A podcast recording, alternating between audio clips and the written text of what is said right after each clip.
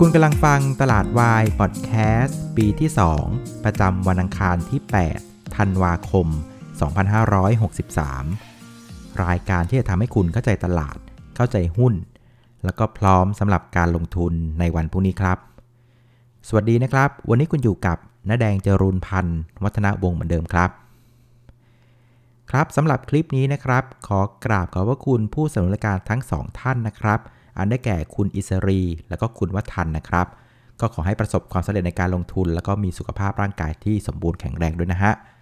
ส่วนเพื่อนๆท่านใดนะครับ สนใจจะร่วมสนับสนุนรายการนะครับ ก็สามารถดูรายละเอียดได้ในลิงก์ด้านล่างของ YouTube ได้เลยนะครับ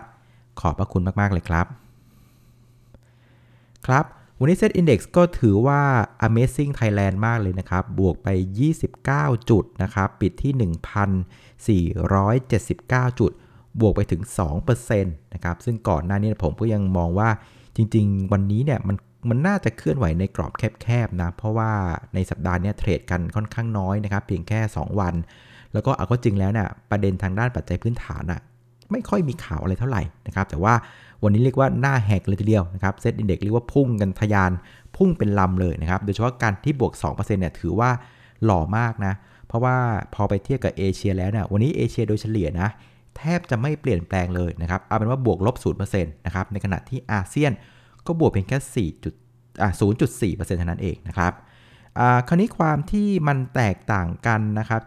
ระหว่างเอเชียกับบ้านเราเนี่ยอาจจะมองได้ว่าฝั่งของเอเชียเหนือนะ่ะอย่างที่เล่าให้ฟังในเทปเมื่อวานใช่ไหมครับเขาก็มีความกังวลในเรื่องของอความตึงเครียดนะครับทางการค้า ระหว่างสหรัฐกับจีนนะครับแต่ก็อย่างที่เล่าให้ฟังเหมือนเดิมแหละว่า จริง ๆแล้วเนี่ยนะครับไม่ว่าทรัมป์จะมานะครับหรือว่าไบเดนจะมาเนี่ยนะครับยังไงแนวนโยบายของอเมริกาในการที่จะเรียกว่าเอาตัวเองเป็นศูนย์กลางจักรวาลอะตัวเองต้องได้ประโยชน์ไว้ก่อนอะมันก็ยังคงเป็นอย่างนั้นอยู่นะครับเพราะฉะนั้นจริง ๆแล้วเนี่ยเรื่องความตึงเครียดในลักษณะเนี้ยไม่ได้เป็นเรื่องใหม่ของโลกนะแต่ว่าต้องเข้าใจแหละ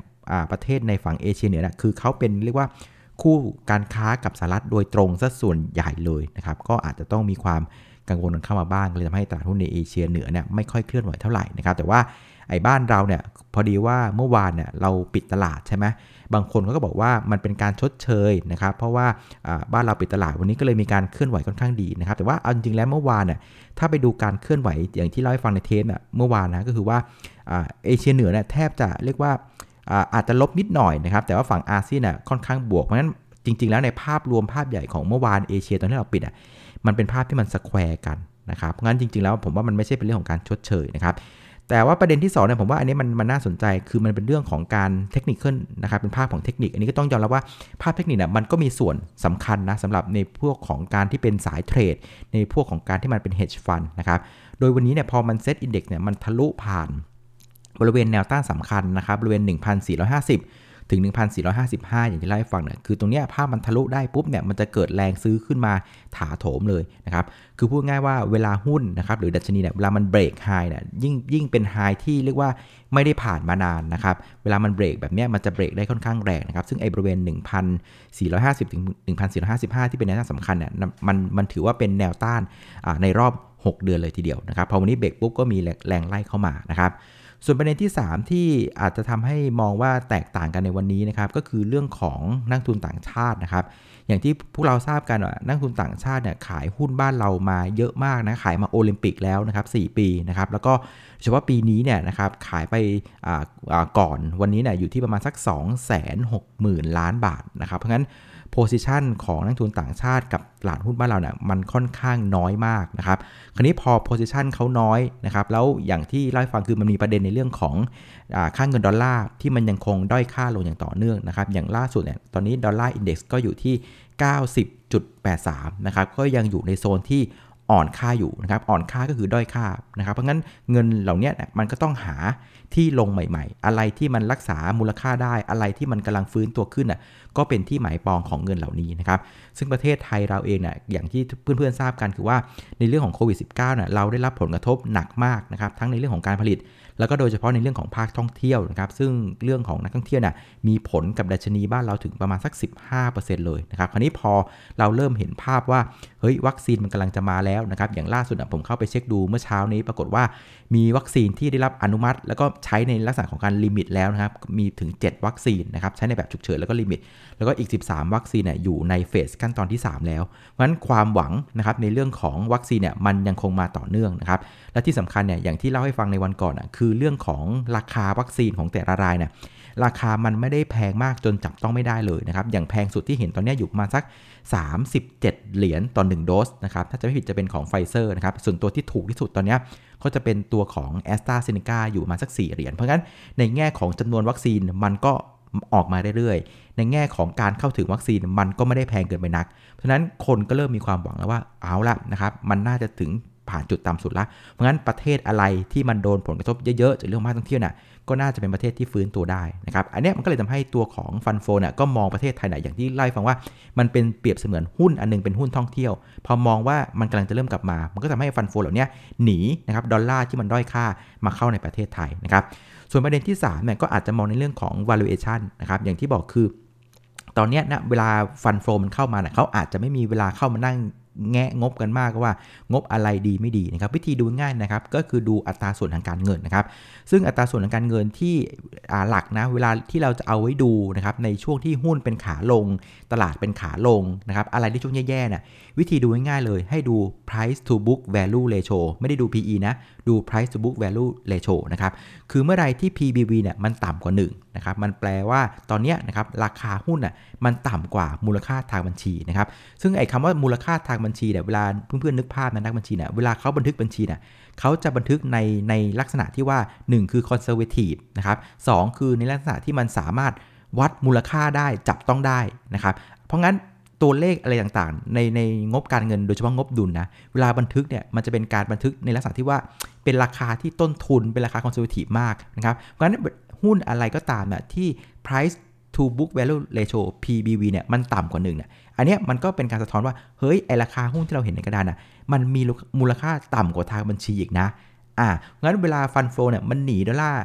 ที่ด้อยค่านะครับ มันมองไปหาประเทศอะไรที่ได้ผลกระทบจากท่องเที่ยวมากสุด มันก็มองมาที่เมืองไทย คราวนี้มันก็มาดูว่า อ้าว แล้วหุ้นอะไรล่ะ มันเทรดต่ำกว่า book value ของมัน มันต่ำกว่ามูลค่าทางบัญชีของมัน อะไรที่มันเป็นเรียกว่ารากฐานของเศรษฐกิจนะครับอันเนี้ยมันก็น่าสนใจ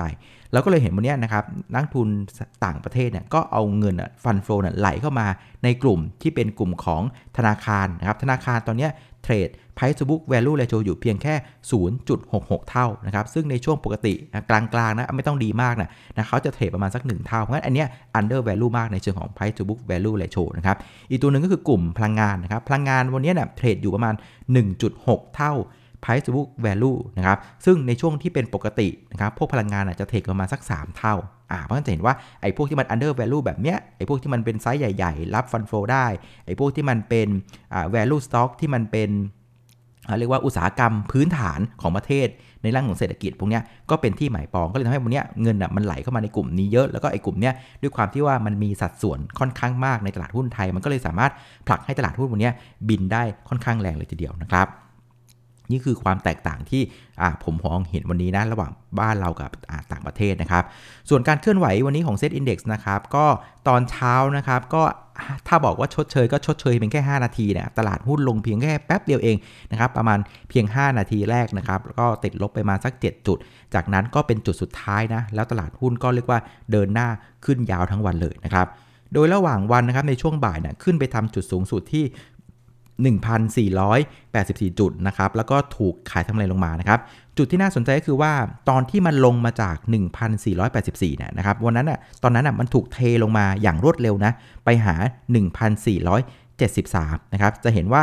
อ่าเซ็ตอินดี x เนี่ยปรับตัวลงถึง 11 จุด ภายในเวลา 5 นาทีนั่นเองนะครับ 5 นาทีลงไป 11 จุดเนี่ยถือว่าเร็วมากนะครับ ซึ่งตัวนี้มันก็น่าจะเป็นการสะท้อนว่านักทุนบางส่วนก็มองแล้วล่ะนะฮะว่าเซตอินดี x เนี่ยมันอยู่ในลักษณะที่ค่อนข้างแพงถึงแพงมากนะครับ คือถ้ามอง forward PE เนี่ยมันก็ประมาณสัก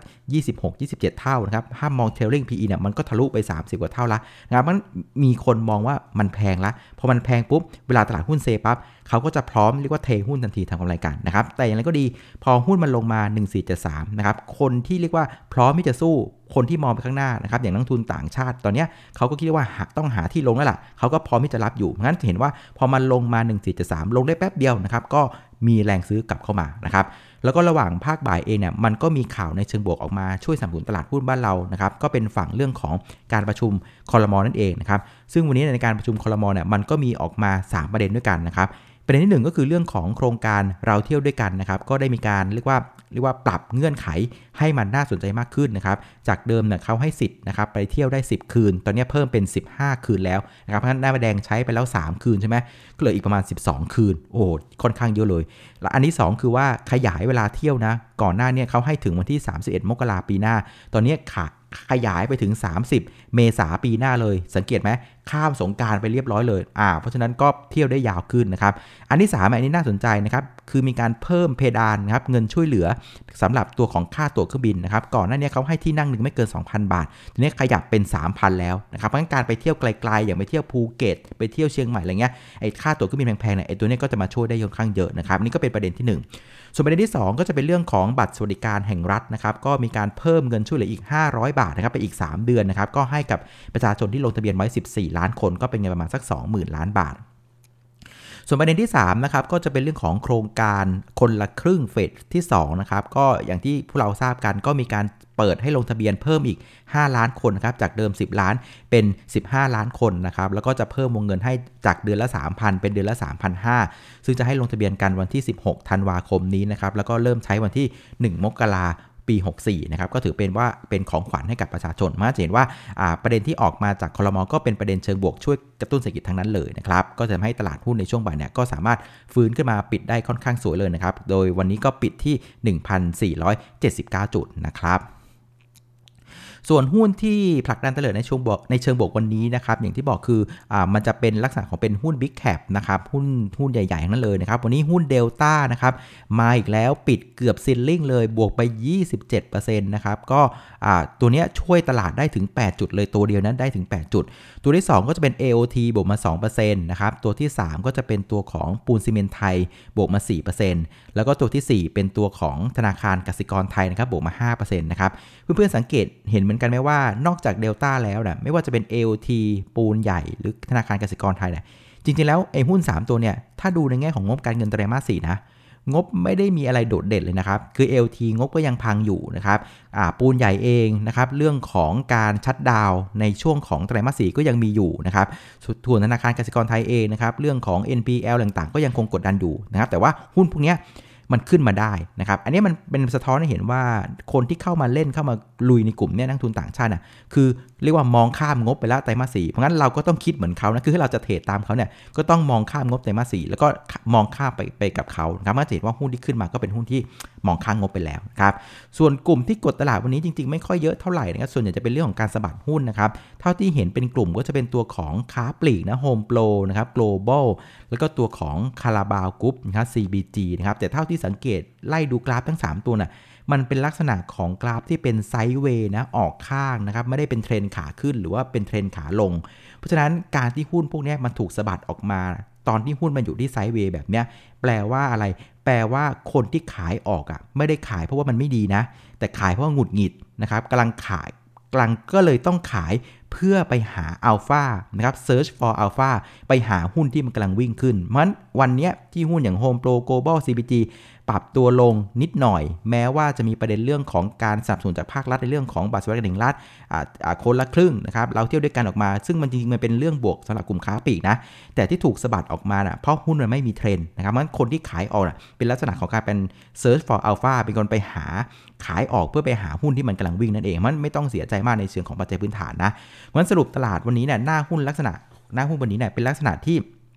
หุ้นไหนที่ขึ้นมาแล้วไม่มีเทรนด์นะครับ อาจจะต้องมีการถูกวนขายทำอะไรกันบ้าง เพื่อเอาเงินเนี่ยไปหาหุ้นที่มันกำลังปรับตัวขึ้น ซึ่งหุ้นที่กำลังปรับตัวขึ้นในลักษณะตอนนี้เนี่ยก็จะเป็นหุ้นที่เป็นแบ็ก big cap หุ้นที่อยู่โซนล่างนะครับหุ้นที่ laggard ตลาด แล้วก็หุ้นที่เนี่ย under value นะครับอย่างที่เล่าให้ฟังไปดู price to book value ratio นะอะไรที่มันยังต่ำกว่า 1 หุ้น big cap เนี่ยพวกเนี้ยนะครับหรืออะไรที่มันยังต่ำกว่าในระดับที่มันควรจะเป็นอย่างที่อย่างที่เล่าฟังอย่างกลุ่ม พลังงานน่ะปกติเทรด 3 เท่าตัวเนี้ย1.6 เท่าเออมันก็ยัง under value ธนาคารปกติเทรด 1 เท่า แต่ตอนนี้มัน 0.7 เท่าเพราะงั้นมันก็ยัง under value เพราะงั้นอะไรที่มันเป็นลักษณะเนี้ยมันจะเป็นที่หมายปองของนักทุนต่างชาตินะครับ ส่วนผู้เล่นตลาดวันนี้นะครับนักทุนสถาบันก็พลิกมาขายเป็นวันแรกในรอบ 4 วันทำการนะครับหลังจากแกซื้อติดต่อกันมา 4 วัน 3,500 ล้านบาท วันนี้แกขายทำอะไรกันบ้างนะครับ ขายไปที่ 1,558 ล้านบาทนะครับส่วนนักทุนต่างชาตินะครับก็ซื้อติดต่อกันเป็นวันที่ 5 แล้วนะครับ วันนี้ซื้อไป 6,688 ล้านบาทนะครับก็อ้าวโหเยอะมากเลยรวม 5 วันเนี่ยแกซื้อไปแล้ว 10,000 กับอีก 400 ล้านบาทนะครับ เพราะฉะนั้นพฤติกรรมของนักลงทุนสถาบันนะครับก็น่าจะเป็นลักษณะของการปรับพอร์ตไปเรื่อยๆนะครับขายทำกำไรหุ้นที่มีกำไรแล้ว แล้วก็เอาเงินเนี่ยวนไปเข้าตามฝรั่งนะครับที่เป็นลักษณะหุ้นที่เป็น Big Cap โซนล่าง Under Value นะครับหุ้นที่เป็น cycle ต่างๆ ก็ว่ากันไปนะครับส่วนนักลงทุนต่างชาติก็ยังเป็นลักษณะของการหนีดอลลาร์ด้อยค่านะครับวิ่งไปหาตัว Big Cap โซนล่างไปหาอัลฟากันนะครับสมมติการซื้อขายวันนี้นะครับก็อยู่ที่ 1 0,000อ่าขอไป1 2 3 4 6 2 ล้านบาทนะครับก็เพิ่มขึ้นถึง 50% เทียบกับเมื่อวันก่อนหน้านะครับแม้ว่าวันนี้จะไม่มี MSCI รีบาลานนะ แต่วันนี้ก็ล่อไป 123,462 ล้านบาทครับ ส่วนประเด็นที่จะส่งผลต่อ Set Index ในวันพรุ่งนี้นะครับผมว่าน่าจะเป็นประเด็นเดียวนะ คือประเด็นเรื่องของเงินเฟ้อจีนที่คาดว่าจะออกมาบวก 0.8%ผมว่าไม่ใช่เป็นเรื่องที่น่าตื่นเต้นเลยนักนะครับ ส่วนเรื่องของการหยุดยาวเนี่ยผมว่าวันนี้มันแสดงออกให้เห็นเหมือนกันว่าไม่กลัวนะ เออ จะหยุด จะเทรด2 วันหรือวันเดียวก็ไม่กลัวแหละ ถ้าเรายังเห็นอัลฟาอยู่ข้างหน้านะฟันโฟมันก็พร้อมจะเข้าอยู่เช่นกันนะครับ เพราะฉะนั้นไอเดียที่สำคัญที่สุดสำหรับวันพรุ่งนี้คือคนจะถามกันเยอะมาก ฝรั่งมาต่อหรือเปล่านะครับ อันนี้สำคัญนะครับ ซึ่งตอนนี้อย่างที่บอกคือให้จับตาดูง่าย ๆ เลยให้ดูตัวของ Dollar Index กับค่าเงินบาทแล้วกันนะครับ Dollar Index วันนี้เนี่ย ตอนนี้นะครับ real time อยู่ที่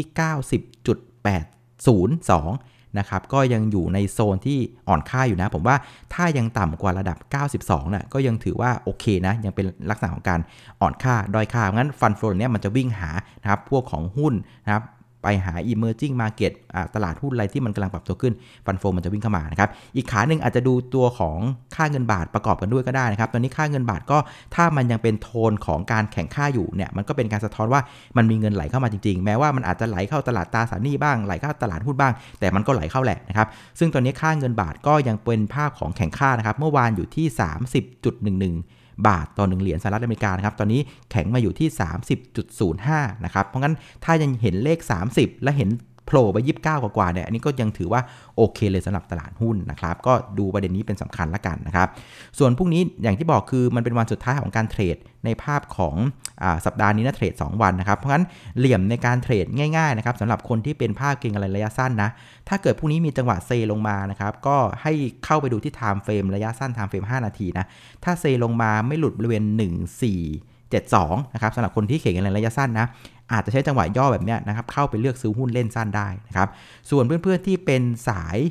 โมเมนตัมสายระยะกลางสายระยะยาวนะครับไอเดียสำคัญที่ให้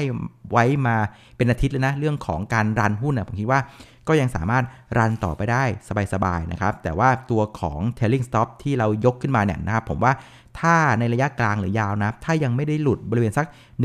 1,420 ถึง 1,430เนี่ยถ้าไม่หลุดโซนนี้นะ ผมว่าภาพระยะกลางกับระยะยาว ก็ยังถือว่าโอเคอยู่สบายๆนะครับ แต่อย่าลืมนะ ให้ดูเรื่องของดอลลาร์อินเด็กซ์ประกอบไปด้วยละกันสำหรับคนที่จะรันยาวๆนะครับ